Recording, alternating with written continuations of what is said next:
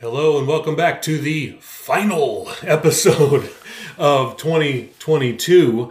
And this is our uh, last of our top seven. This is our top Saturday episode uh, of the year. And um, before we get into that, uh, Pastor Adam, can you let the folks know what's going to be happening with this podcast? Let me give you a little roadmap. Today is the final day of 2022. It is New Year's Eve, and we uh, we have put out a lot of sermons this year, Dave. Yes. uh, we have sourced over 300 sermons for your listening enjoyment. If you are a premium, well, that is, if you're a premium listener, mm-hmm. you have over 300. But even if you're not a premium subscriber, we've we've had uh, hundreds and hundreds of sermons yeah. for you to listen to. And uh, so we wanted to just give you a heads up. We're taking a break, a little podcast sub- sabbatical. Sabbatical. Yeah. That's right. And so at the end of the month of January, we're coming back uh, with a new season, season six episode one is going to start on January the 31st with a testimony Tuesday. So uh, we look forward to uh, having you back again after the month of January. Uh, it's been a great year for the podcast, incredible growth and new listeners all over the place. Uh, but we uh, we are going to take a break. And uh, so, if you do need to hear a sermon or 2 mm-hmm. don't worry uh, all of our history is still there. You can go back, you can listen to as many sermons as you want to. even though they are not newly released on the podcast, but we've got a long history of them in our uh, in our, in our repertoire. Yeah. That's right. So go back in the feed. Uh, you can go back to some of the early early ones if you want to hear what it sounded like before this podcast was so refined. Yeah. Yes. yes. so uh, so today is Saturday, which means we are releasing our top downloaded Saturday episode. Now, uh, for those who are not premium subscribers, you may not even know this. Mm-hmm. We have. I don't think Dave mm-hmm. that we have ever released a Saturday episode to the to the free subscribers. It's right. very possible this could be their first study day Saturday that they're hearing. So let True. the let the people know what they're going to be hearing today. Well, uh, this actually came as a surprise to me because and usually because uh, usually uh, we feature a, a, uh, Sunday school series on Saturday uh, that was done maybe in Prescott, maybe in Chandler.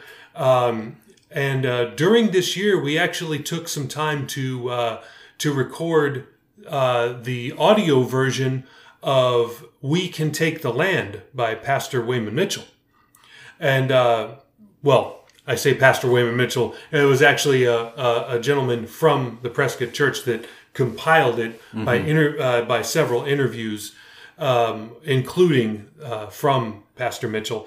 So we took some time to record the different chapters. Um, uh, Pastor Rome Kovos helped us out with that as well. He uh, he recorded some as well. Uh, so big shout out to, to him Absolutely. for that. Um, so the top downloaded episode for Saturday was actually chapter three of We Can Take the Land, which was in uh, which was actually an interview with Jack Harris, Harold Warner, and Ron Jones. So it's, uh, I mean, I this was classic stuff here. It is classic stuff, yeah. Um, and I was actually surprised to see that this would be the one, but lo and behold, here it is. So we can take the land, chapter three. Uh, this is the interview with uh, Jack Harris, Harold Warner, and Ron Jones. Enjoy it, guys, and thanks for a great season five. We can't, we cannot express how much gratitude we have. Uh, enjoy today's well, I was going to say enjoy today's sermon, but yeah. enjoy today's chapter. Chapter. And we'll see you next season uh, at the end of January. Thanks a lot, guys. We can take the land. Interviews with three men of our fellowship.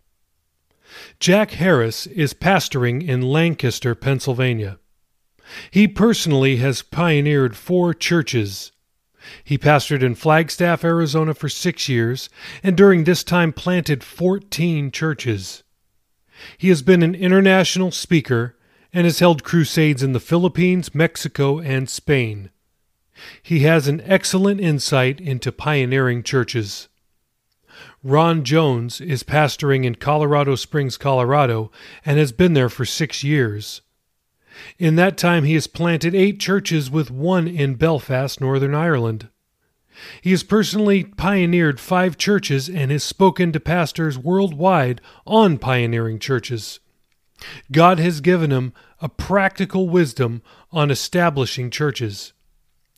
Harold Warner is pastoring in Tucson, Arizona, and has the largest church in our fellowship. He has pastored in Tucson for over 10 years and has planted 16 churches from Tucson. He is a strong voice in our fellowship and has remarkable insight in the Word of God, applying it today in pioneering churches. How important is the pioneer to our fellowship? Warner. Church pioneering is the cutting edge of all we do. We are here today because of pioneers. Just like evangelism outside the four walls is the cutting edge of your local congregation, church planting is the cutting edge of our fellowship. Jones. It's everything. Whether he's the man sending out the workers or he's the man going out himself, it's the pioneer spirit that keeps the church in the will of God and keeps the church in its destiny. How did you know you were called? Jones. The way that I knew I was called was that I had a desire to work for God. I don't think that it is our business to call people and tell them constantly that they're called. I think the way you know you're called is that you have a desire. I think it's that basic. That desire determines where you live, what you do with your time. It determines a lot of things. Now, if the world and all that carnal and fleshly ambitions and desires override that, then we lose. Our destiny can be lost. Warner. It's like anything else. You know that you know that you know. When you have to tell a man or convince him that he's called, then there's a good chance that he isn't. We all experience self doubt, but there is somewhere in the bedrock of that person's life that he knows that he's called. Anybody that's called needs to mark it down that their call will be tested by people, circumstances, and everything else. Obviously, in my life, that is a little more visible. When I had my automobile accident, there was an overnight change in everything and a testing. Two things probably made the difference. I just still believed that somehow God would do something. I had no idea what. If I had to go to vocational rehabilitation and learn how to make wallets, I would have. Number two had to do with Brother Mitchell. I think I got out on a Monday, and the first thing he did was to have me preach. I didn't know if he was clear in his mind about what was going to happen, but he threw me right back into involvement. He was placing confidence in me, and that made a major difference. What practical things do you tell a man when he's first going out? Harris. To be gracious to people, not to be overbearing or authoritarian in trying to establish his authority. To keep in contact with us. He's part of a fellowship. He's not an independent. Jones. The thing he has to understand is that he is reaching people that have never been trained or brought up in the faith. He has to love them where they are. The first six months of that ministry is mainly relationship. That means meeting their needs with a lot of feeding and not a whole lot of correction. He will have to leave the level that he is on and go down to the level that those people are on. Have you ever seen grown people talk to babies? They don't talk to a baby like they talk to adults. They talk baby talk. They make complete fools out of themselves. You're tender with people. You take into consideration their feelings. So the name of the game is working with those people where they are, gathering them and bringing them along until they are able to take stronger ministry. How do you know what city to go to? Warner. In looking for a city, there are a number of things. Number one is what is the man's burden? As much as possible, I try to work with a man's burden. Jesus is the Lord of the harvest, and I'm not trying to orchestrate that. But I want to work with a man's burden and what he feels. We don't just spin the globe and say, This is where I want to go, but work with a burden that has been nurtured over a period of time. Secondly, is there an open door? There are a lot of things that we have responded to because there has been a definite open door. We have touched people in another city. They are there and looking for a church, or somehow an opportunity is opened and there is a definite need that is beckoning us to respond to. Is there another church in that area that can be helpful, that can give oversight and some support? The final thing would be the climate of that city. Is there an openness? This is something that is hard to define in words, but there must be an openness. Harris. I've been in various circumstances in church planting. I'm not afraid of big cities like I was when I first started pioneering, and I'm not intimidated by little cities. I prefer a larger city over a small city because of the overall potential. I look for a place like Brother Mitchell does. I look for growth. I look for something that is moving in the community so that there is a change and an influx of people. That's all natural. And then there is a personal witness from God. Does the size of the city matter? Harris. I think the ideal city is in the 30 to 100,000 range. That's a personal preference of mine. The next best would be the 200 to 300,000 range. Anything over that, and I think you're going to have to find a way to break it down. You just can't touch the whole thing. When I go into a city, I look for population and I look for a strategic layout. I try to find the identity of a city. I want to see where I can put my church in there, where people will know where I am and I can somehow move that population. You have to be able to get into an area where you can project yourself among that population and where you can make some noise so that they know you're there. A good example of this is in St. Louis. Johnson was there, and he had several areas he had been looking at. He showed me some I didn't like at all. Then he showed me this Florissant area. It's an area with its own identity that has about 60,000 people in it. It sits right outside of St. Louis. It's actually a suburb city. It's got all kinds of other cities around it, but this is an individual, unique city. You could get a building on one of the main streets, a building where people would know you're there, and get some advertising where they could say, hey, it's a church over there. They can't do that in a big city. Warner. Yes, if it's real, real small. What is important is the influx of new people and new ideas. You take a city that is a dying city, where there has been no growth, there are no new people, and they are not open to a lot. That can be a real hindrance. When Jesus chose his disciples, he chose men from Galilee. There was a strategy there because Galilee was called the Galilee of the nations. This was not the Old Testament Judea Jerusalem. So they were people who, by their upbringing and culture, were open to new ideas and new things. A number of cities we have been into don't have the openness, and there has been a real struggle. These cities have a tendency to be religious, closed, cliquish, and wicked. Should a man do most of his activities inside or outside of the building? Warner. There needs to be a balance between inside and out. The key to going outside is to draw them back in. Visibility, impact, and touching people are factors. Jones. He must go outside. That's why he is there. His building isn't going to attract hardly anybody, unless he's going to give away food. They're not likely to come in there unless they're coming to a movie or something. His personality isn't going to pull them in. T.L. Osborn said, Go out, where the sinners are. Is there any danger in men thinking they are owed support or a salary? Jones.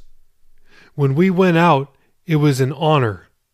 Today, with some, there is more of a professional approach, like, you owe me. We were surprised that anyone would give us anything. Anybody who would have invested in us had to have tremendous vision.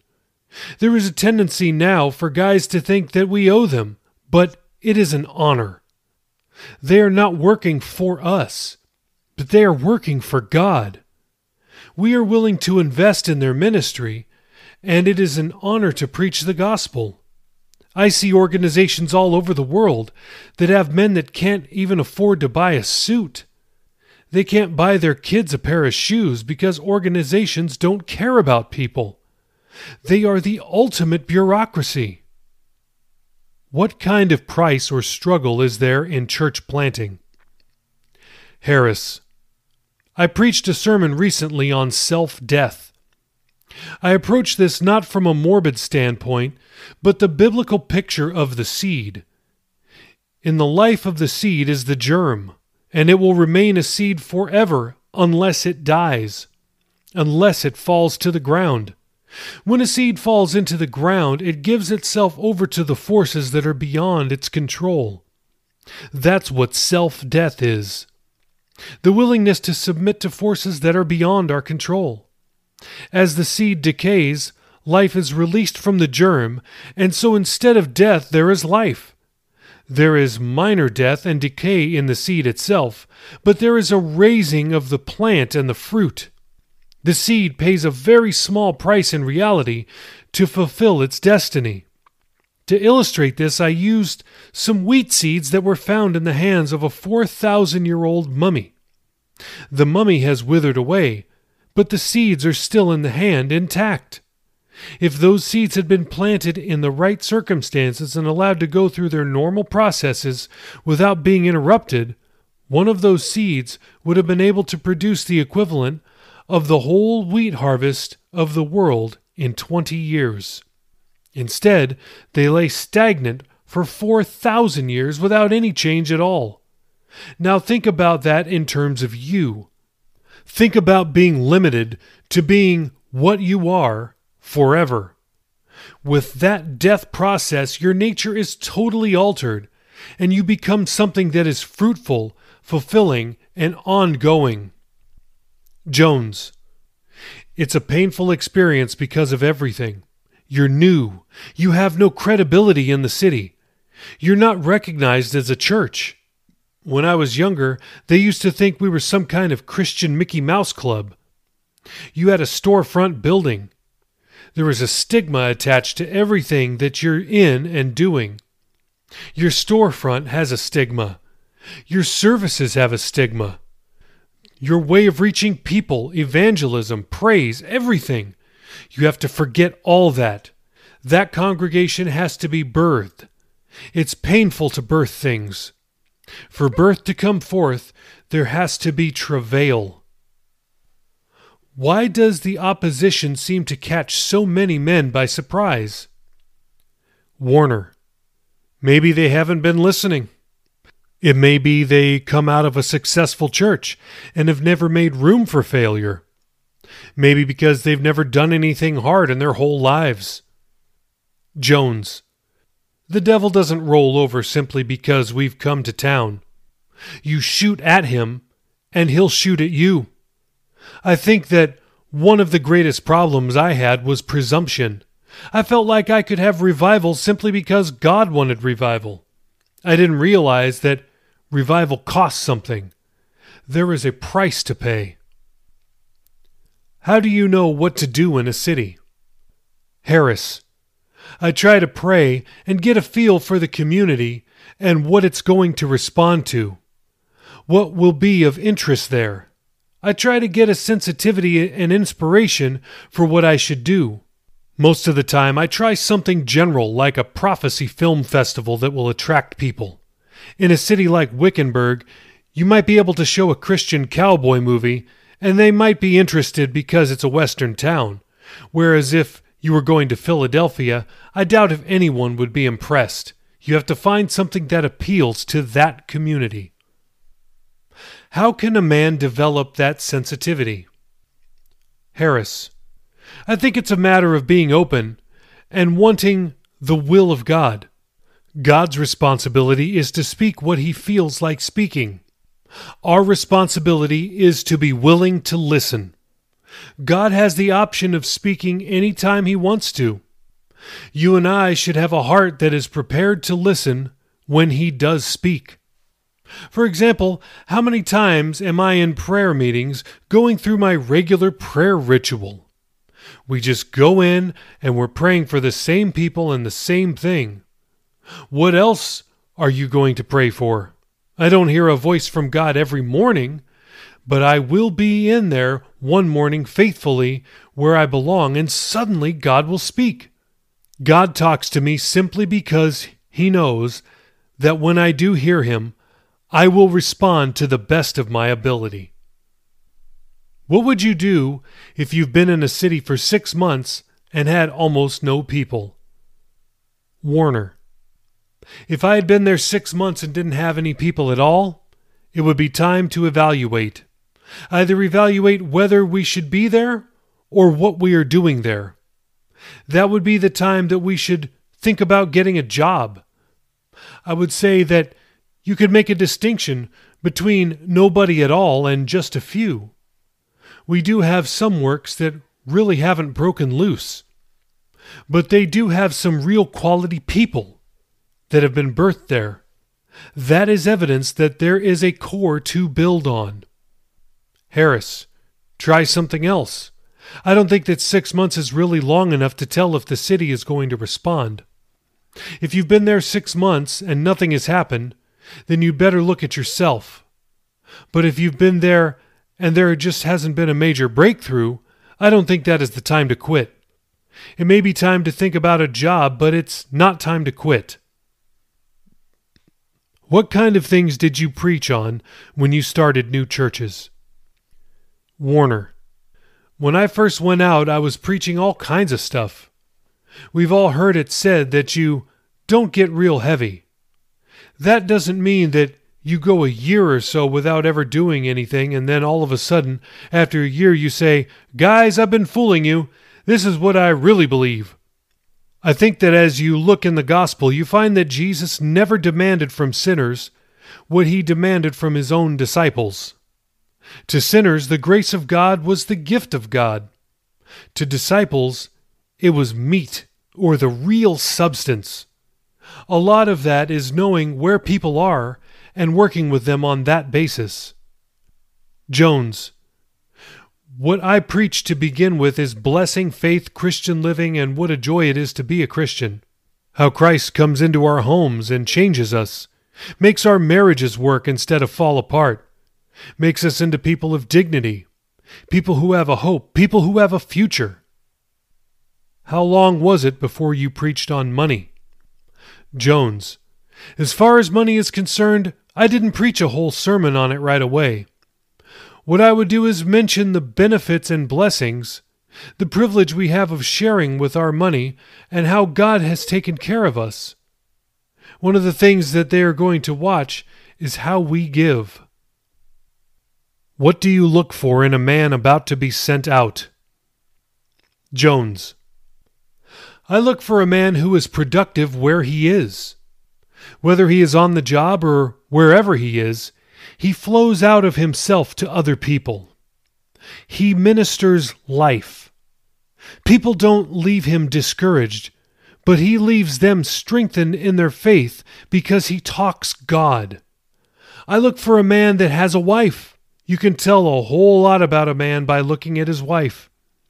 If she loves people, if she's excited about ministry, you can sense a quality of life about her that is conducive to ministry. That would no doubt be a reflection of him. I look for a man who is able to take correction. That proves he's not looking for position, but is motivated by a real love. He is sincere about the things of God. He's not a joker. He's not hanging out at the racquetball club, but he is a man who loves ministry. He is a man of prayer. I'm watching his heart and his reactions more than I am his actions or what he can do. Warner. Is he fruitful in my church? Does he relate well with people? Is he able to organize and initiate things without always having to be told? Are his family and his marriage together? Does his wife support him? Are there special problems with men coming out of a large church like yours? Warner. Yes. One would be the feeling of instant success because they have been involved in something that seems to be successful. The feeling that I'm from Tucson and that will guarantee me success. Well, it doesn't. Another would be the numbers shock of going from something that is large to something that is really nothing. The other is that now they are on their own and they don't have a big backup crew, a support crew. In our assembly and in other large churches, you have a massive support crew that can make anybody look good. So when you're sent out from that, you have nothing. What things can cause men to fail? Harris. The greatest mistake is in the attitude of how you project yourself to people, how you come on to people. Another problem area would be the maintenance of relationships with your brethren and your headship. Exhibiting an independent spirit. In my estimation, a third thing is a guy just sitting back waiting for it to happen without putting out any real effort. Jones. They presume that certain things are going to happen, and when they don't go as planned, they're destroyed. Another thing is lack of discipline. I encourage men that no matter what kind of licks they're hitting, to stay on their knees, stay right with God, and read the Word of God. Many preachers today don't read the Word of God. The only time they read is to get a sermon, or they open it up to get a promise every once in a while. But I'm talking about reading the Word of God. Discipline. How you relate to people is another factor of failure or success. Do you expect people to become full blown, full grown disciples in three months? Or do you realize that these people will always have problems? And they need somebody who cares for them where they are. There has to be a lot of love to build a work for God. Warner. One is the lack of a personal discipline and personal initiative. This is clearer to me all the time that if someone is going to pioneer, he has to be a go getter. I'm an organizer. I like to organize and plan. It's very easy for me to so organize things that you could have a lobotomy and still do it. Somewhere a guy has to take a personal initiative. He's pressing buttons. You can look at men that are successful, even young pioneers, and that quality will be in every one of them. A second quality is the hurry up itis. This is when they fail to balance visions and expectations with the reality of time and people's growth. A third thing, which is related to the first, is the lack of strategy. Sometimes they forget everything that they have been taught by the church, or they are sent out of a church where they didn't have the background to even have a strategy. What things cause men to be successful? Harris. You can be successful by being in the will of God, being where God wants you, and viewing people with compassion.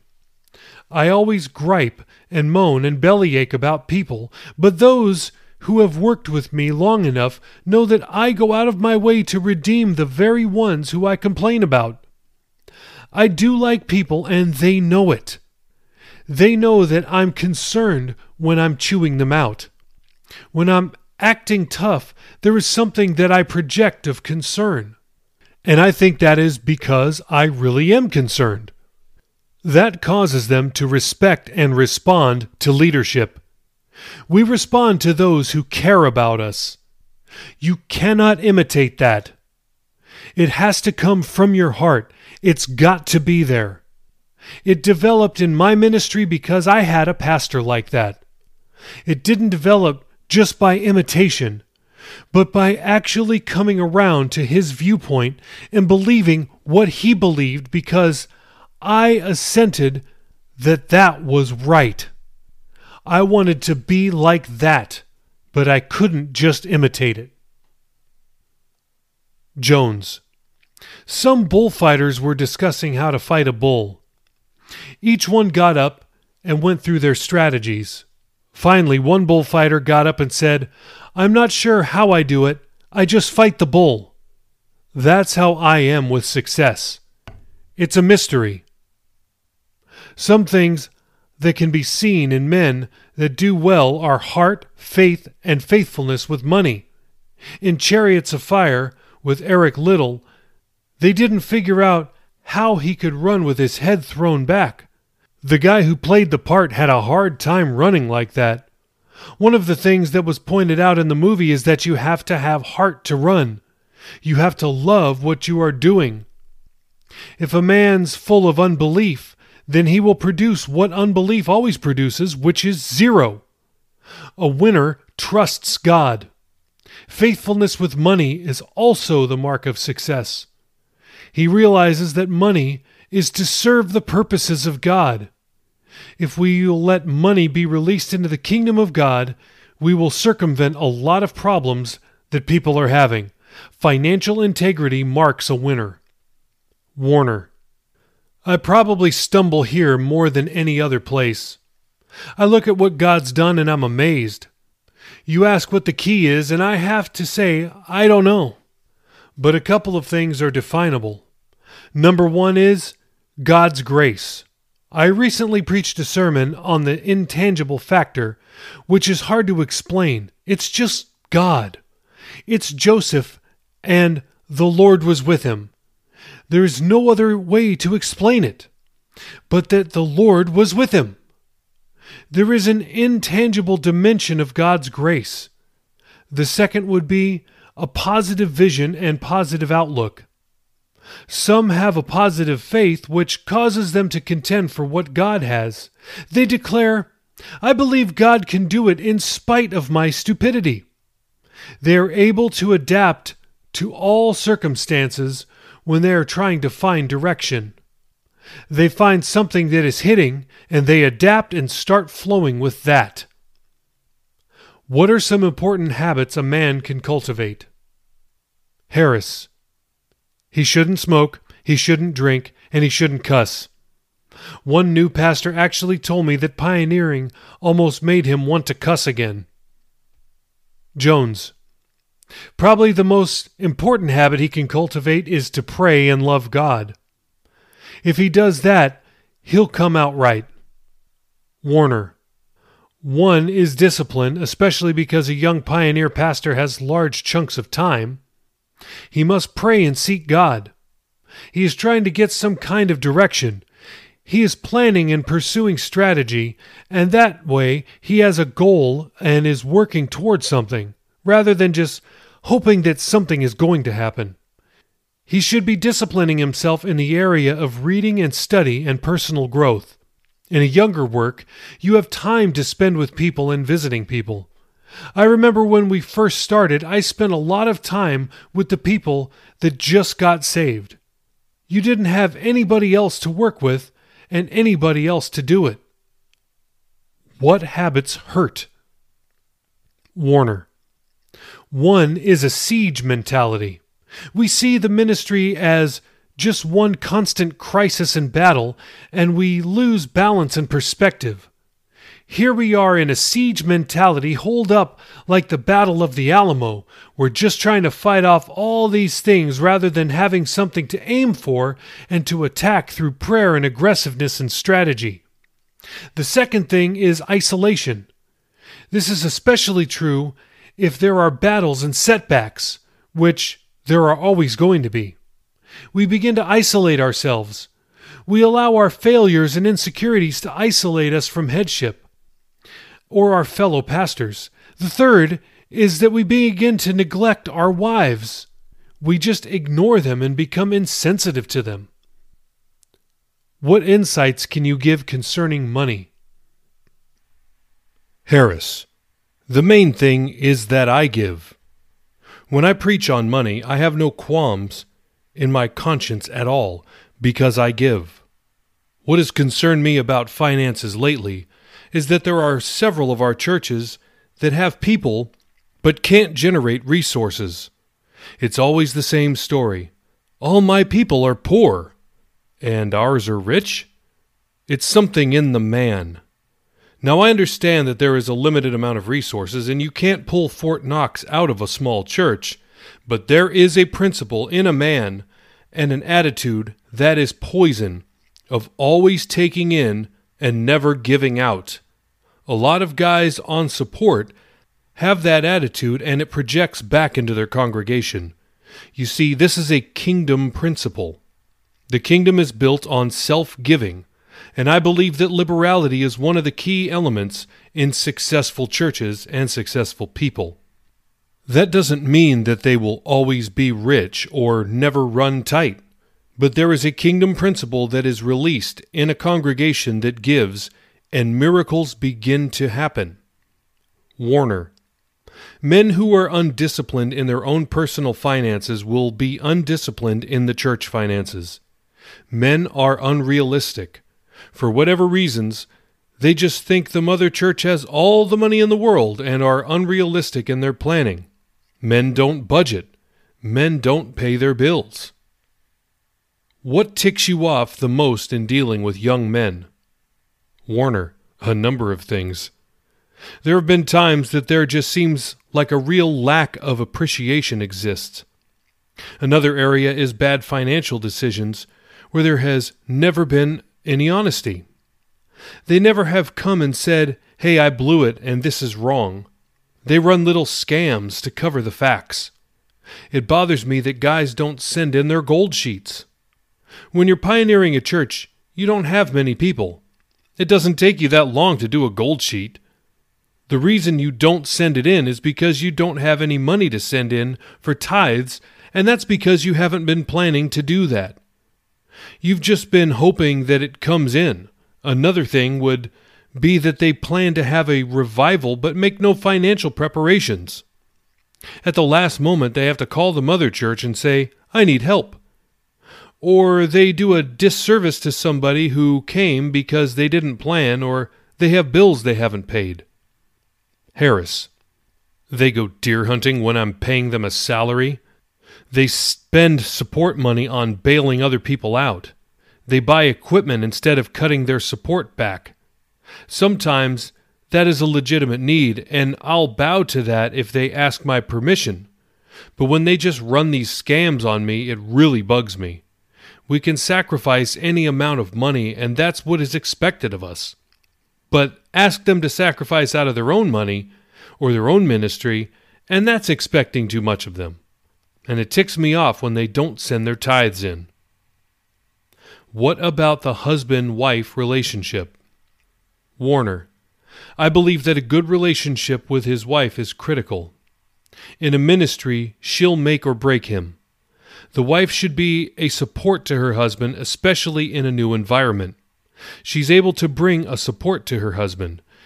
She should know the difficulties of isolation, we had no understanding of this because it had never been done before. There are some real difficulties involved with isolating a wife. To the male personality, geared to achievement, this is not as critical. When your wife is removed from her home, she's removed from her security. And to a woman, her security is far more important than to a man. When she's removed from her friends and her fellowship, there is a danger of isolation. Now the man is consumed with vision and achievement, but she doesn't have that. I didn't realize that when we went out. My wife was really lonely. She didn't have any friends. I was consumed with vision, but she was consumed with friends. For a pastor's wife, probably the greatest area that she wrestles with is people problems. People can be extremely cruel to a pastor's wife. The pastor has a hard shell. He just shakes it off and says, They're devils. But a wife is much more sensitive. So being able to handle people problems is critical. Some of your first converts are going to be women, and you can't be following up on them. A wife that's a people person is a great advantage. I have some sound convictions that she doesn't have to be praying 15 hours a day. But if she's a people person and able to care and relate to people, it's a tremendous advantage. She needs to learn to love them and commit them to God. She needs to toughen her hide without hardening her heart.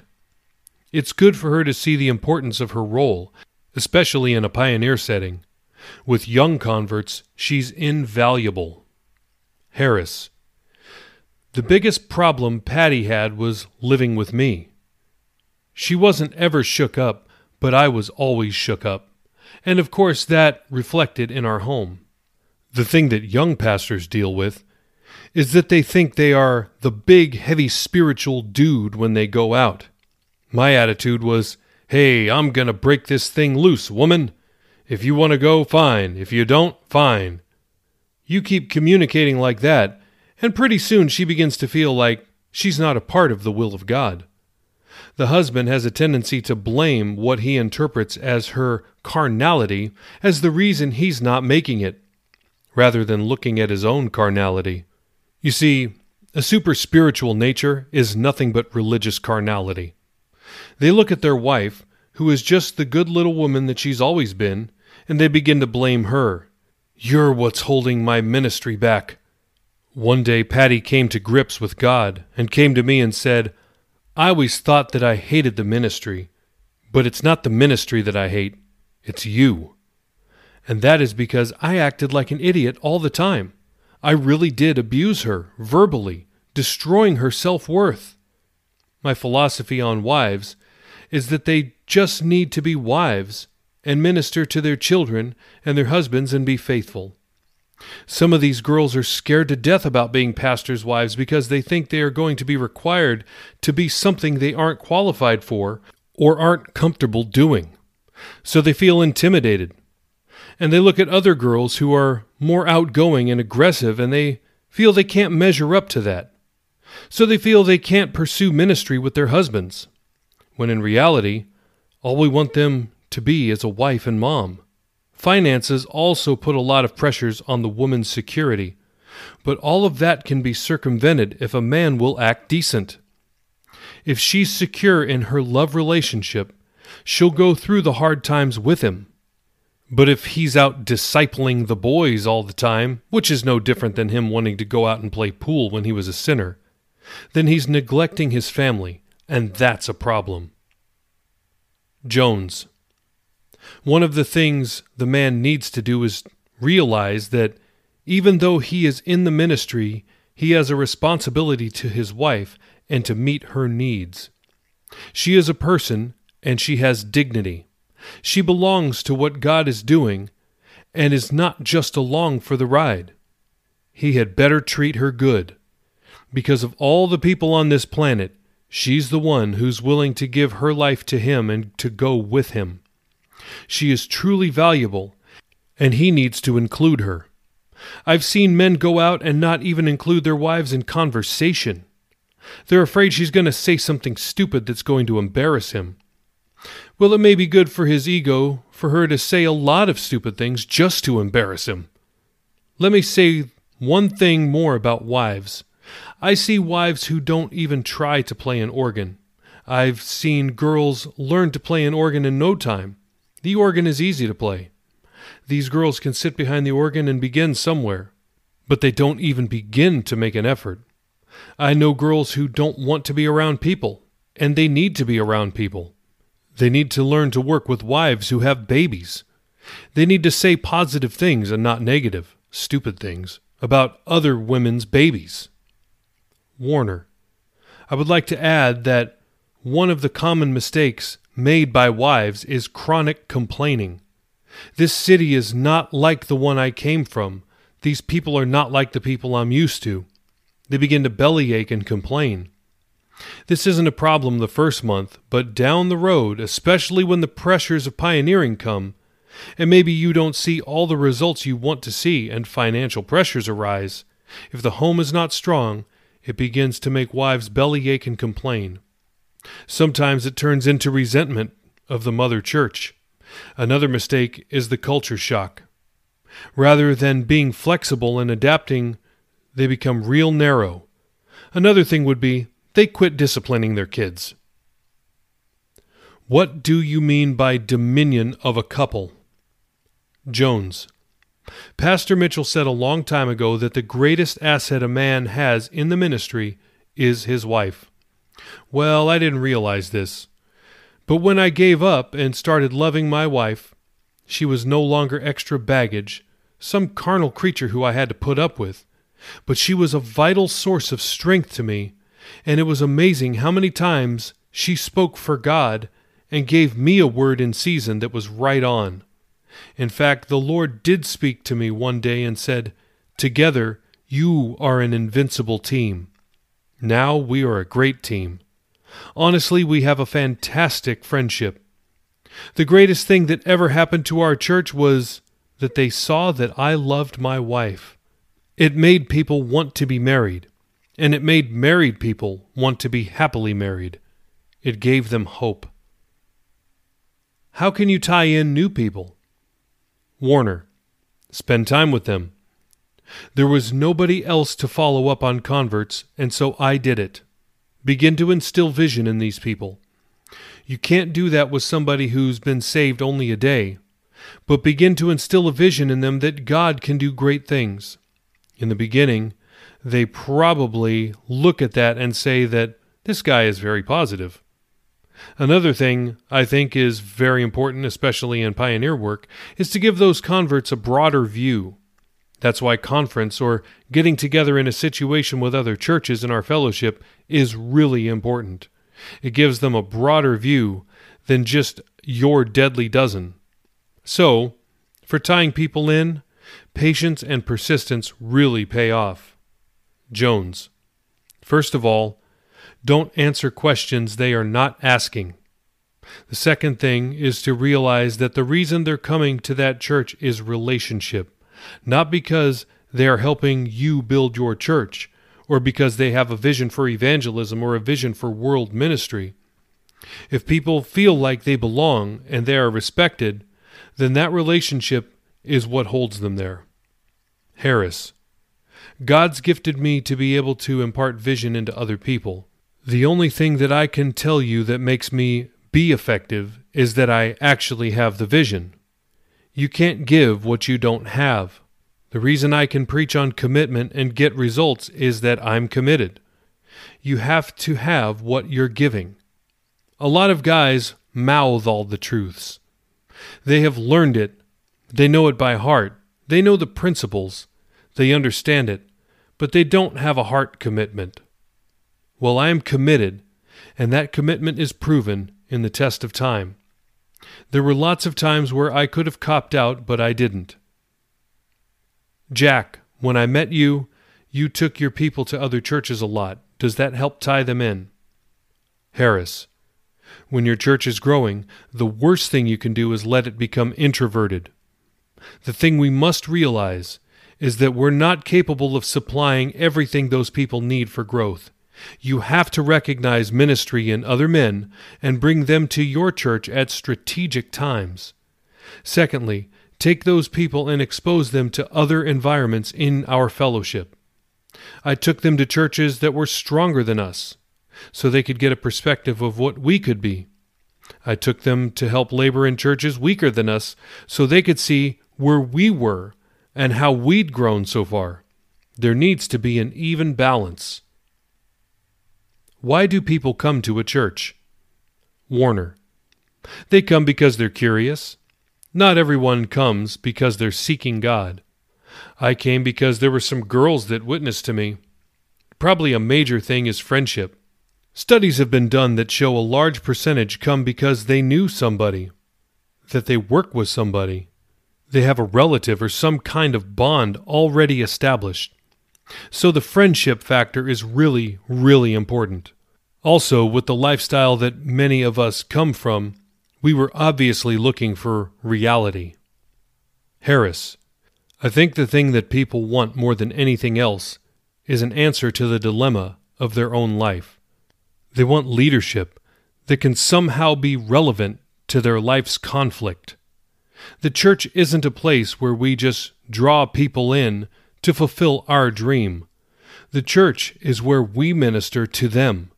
Then we take our dream, which God has given us, a vision that's rooted in the will of God, and direct those people. We show them purpose and meaning for their lives. That's what the church is about. How do you break through the barrier of 15 to 30 people? Harris, it's in the man. There is something in the man that has to break through that. A pastor at each level of growth is breaking through a dimension in himself and in his people. When they're not getting above 30, the problem is the pastor. I'll lay it out right there. But when they start getting stalled at 50 or 60, you're dealing, in my personal feeling, with the people. They have to reach a certain commitment level before God's going to give more growth. Now, that's assuming that this isn't a long term thing. If it's a long term thing, it could be the pastor not bringing them to that place. But if we're dealing with a normal thing, and a guy seems to be hung at 50 or so, the guy shouldn't despair but realize that God's just trying to work something out in the people. When those people have grown, and the pastor's grown with them, then they can accelerate on. But at every level of growth, there is a responsibility that the pastor has of growing himself. Warner, I'm not really sure. Some of the things in our city that have happened have just been the grace of God. There has to be the personal development of the man as both a friend and a leader. There must be a beginning to equip people to begin to minister, to equip other people for vision and for growth, and to begin to develop them to be able to function in positions of responsibility. These are important. As they begin to catch a personal burden, this brings an acceleration. Brother Mitchell said there were three things. First of all, there is the man himself. Secondly, there is the people. And thirdly, there is what God's doing. Jones. What's happened at 30 people is that everybody knows everybody's business, and they are a neat little family. They have to change the way they are going to view their church. They have to break the family barrier and become a larger assembly. One of the things that happens is that if there is any undermining or anybody is having a problem, then everybody knows about it. So, what they have to do is turn their focus from inward to outward. They have to become more involved in evangelism. What they need is to be a team. That pastor needs to make them feel like they are a team, like they're all on the same side. There are barriers, and faith breaks barriers. There are saturation points. I don't know what they are. I don't know what the man's ability is to meet the needs of those people, but he is going to have to read more. He is going to have to discipline himself more. He's going to have to be nice. He's going to have to keep his mouth shut and not air his opinions on everything that happened last week. Live clean and not hang around those people constantly. I know pastors that are hardly ever with their people, whereas some are with them constantly. Familiarity breeds contempt. They begin to see little discrepancies.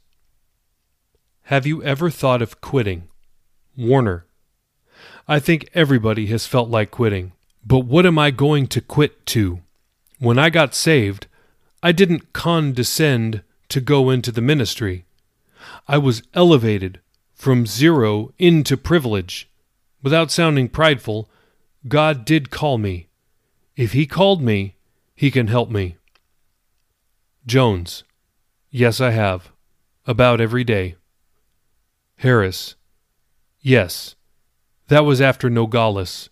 When I came home to the first conference, after Nogales, it had been an unfruitful time, and that was tormenting me.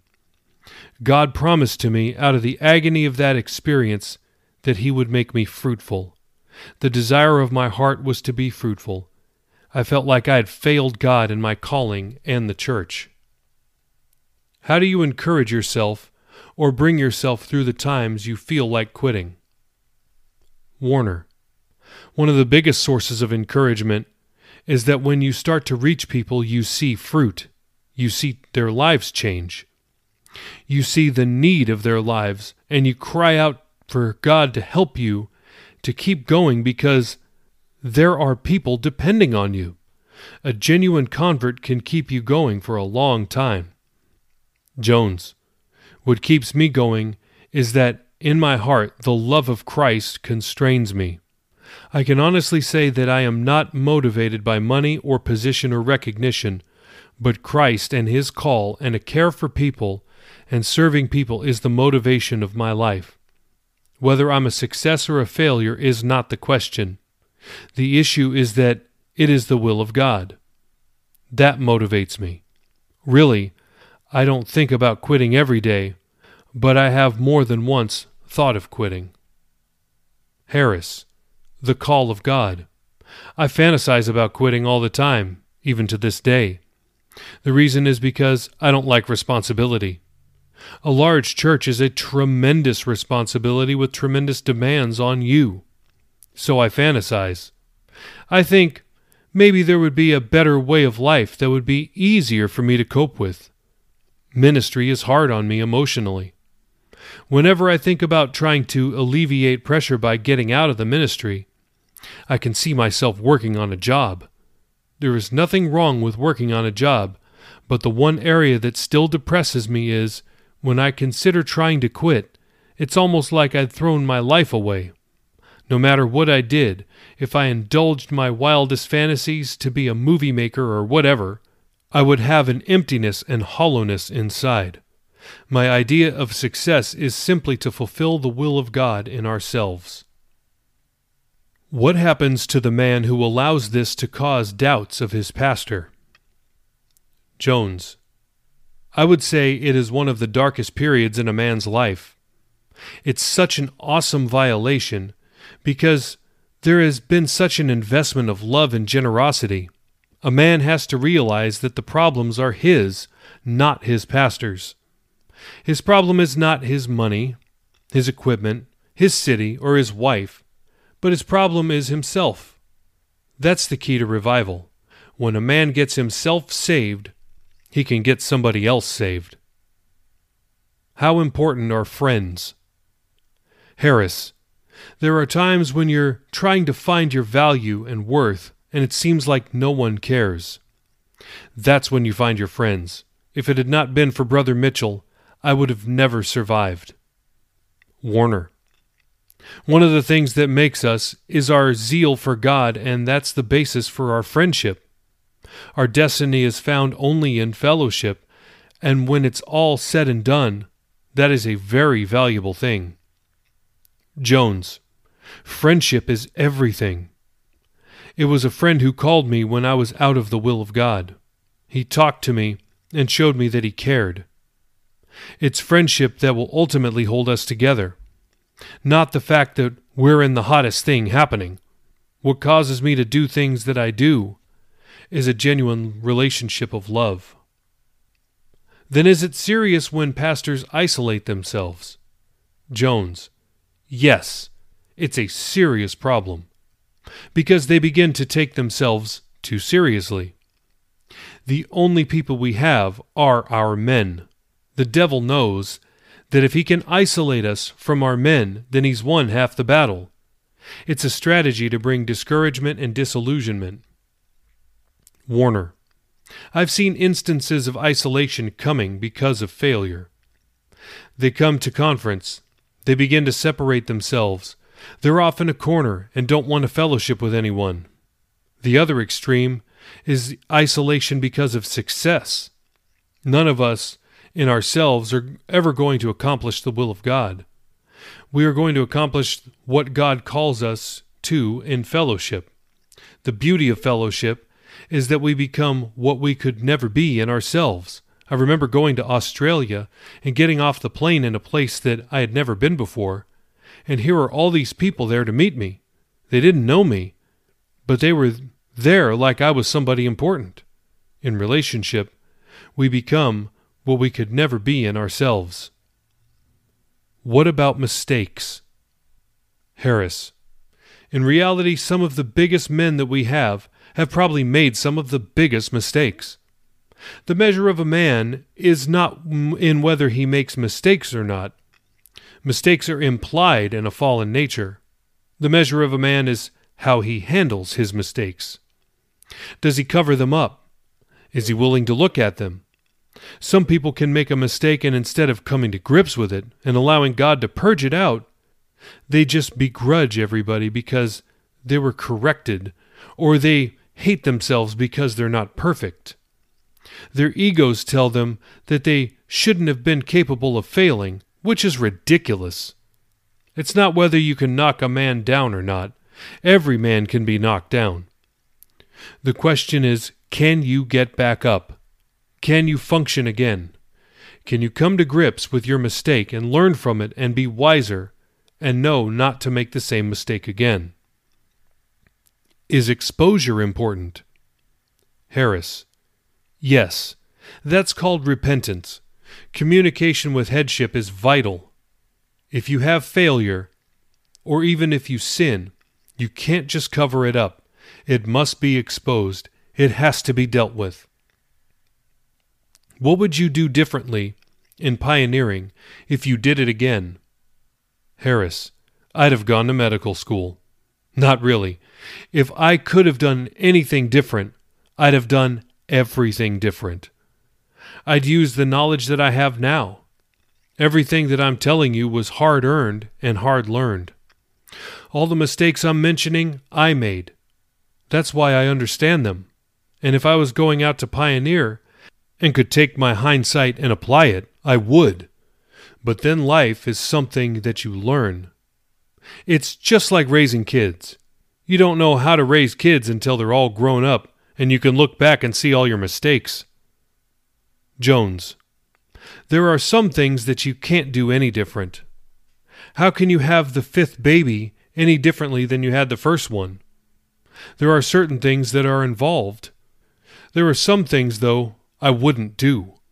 I would be easier with people. I would give them time to grow. I would enjoy it. Maybe I'd enjoy the quiet times and even enjoy the times when I didn't have anything to do. I would be careful of who I brought in. I wouldn't just bring in anybody and let them do a hatchet job on my people. I would do things in a more of a rhythm rather than run them to death when they have only been saved three months. Warner, any blessing that there has been in Tucson has been in spite of a number of dumb moves if I was to do it again today, there would be the balance of real strong convictions, but they would be tempered with a grace and an ability to work with people. As a young pioneer pastor, our egos are involved, and we really do have something to prove. And when we have something to prove, that somehow blinds us in working with people and dealing with situations because our egos are on the line. Without any reference, any background, or any experience, we usually choose for ego and that which is going to reinforce us, rather than what's going to be best for the kingdom and the church. The second thing is that I might have made some changes on the appearance of our building. I don't know if I could have done much with our building, it was so old. But I probably should have been more aware of those things than I was. That's why these things are important, but at the same time, they can be overcome. Our building was the strangest thing in the world. We had three different colors of carpet, and so it was only grace that anything happened. What are the benefits of pioneering? Warner. The benefits are that these are your people, and you develop because you work with them, because you travail with them and develop a real burden for them. There is a personal investment in those people that sometimes, when you take a church, even though you do care about people, that you just don't have. It's the same old thing. The children of millionaires usually end up to be real rip-offs because they've never grown to appreciate what they have. There is a special confidence that comes when a man takes something from nothing and sees it grow before his eyes. It's a confidence that God has used us. Jones. The benefit is that there are people who will forever praise the glory of God. The benefit is that there are lives changed for eternity. There is no greater benefit than people who are saved and serving God. Thanks again for listening to the free version of the VBPH Sermon Podcast, where we post sermons on Mondays, Wednesdays, Fridays, and Sundays. We also have a premium version of this podcast, which posts sermons and interviews every single day of the week. So, why would you want to subscribe?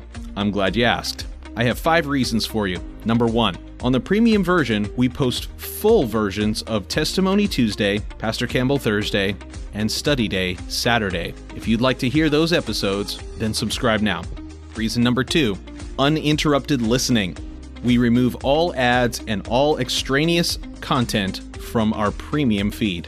Reason number three premium episodes always release six hours earlier than the free version. If you're an early bird, it's a great reason to subscribe. Number four, our subscribers will gain access to our sermon chat group on WhatsApp, where we interact directly with listeners around the globe. If you'd like to chat with other premium subscribers, subscribe today. And finally, every dollar we raise goes to world evangelism.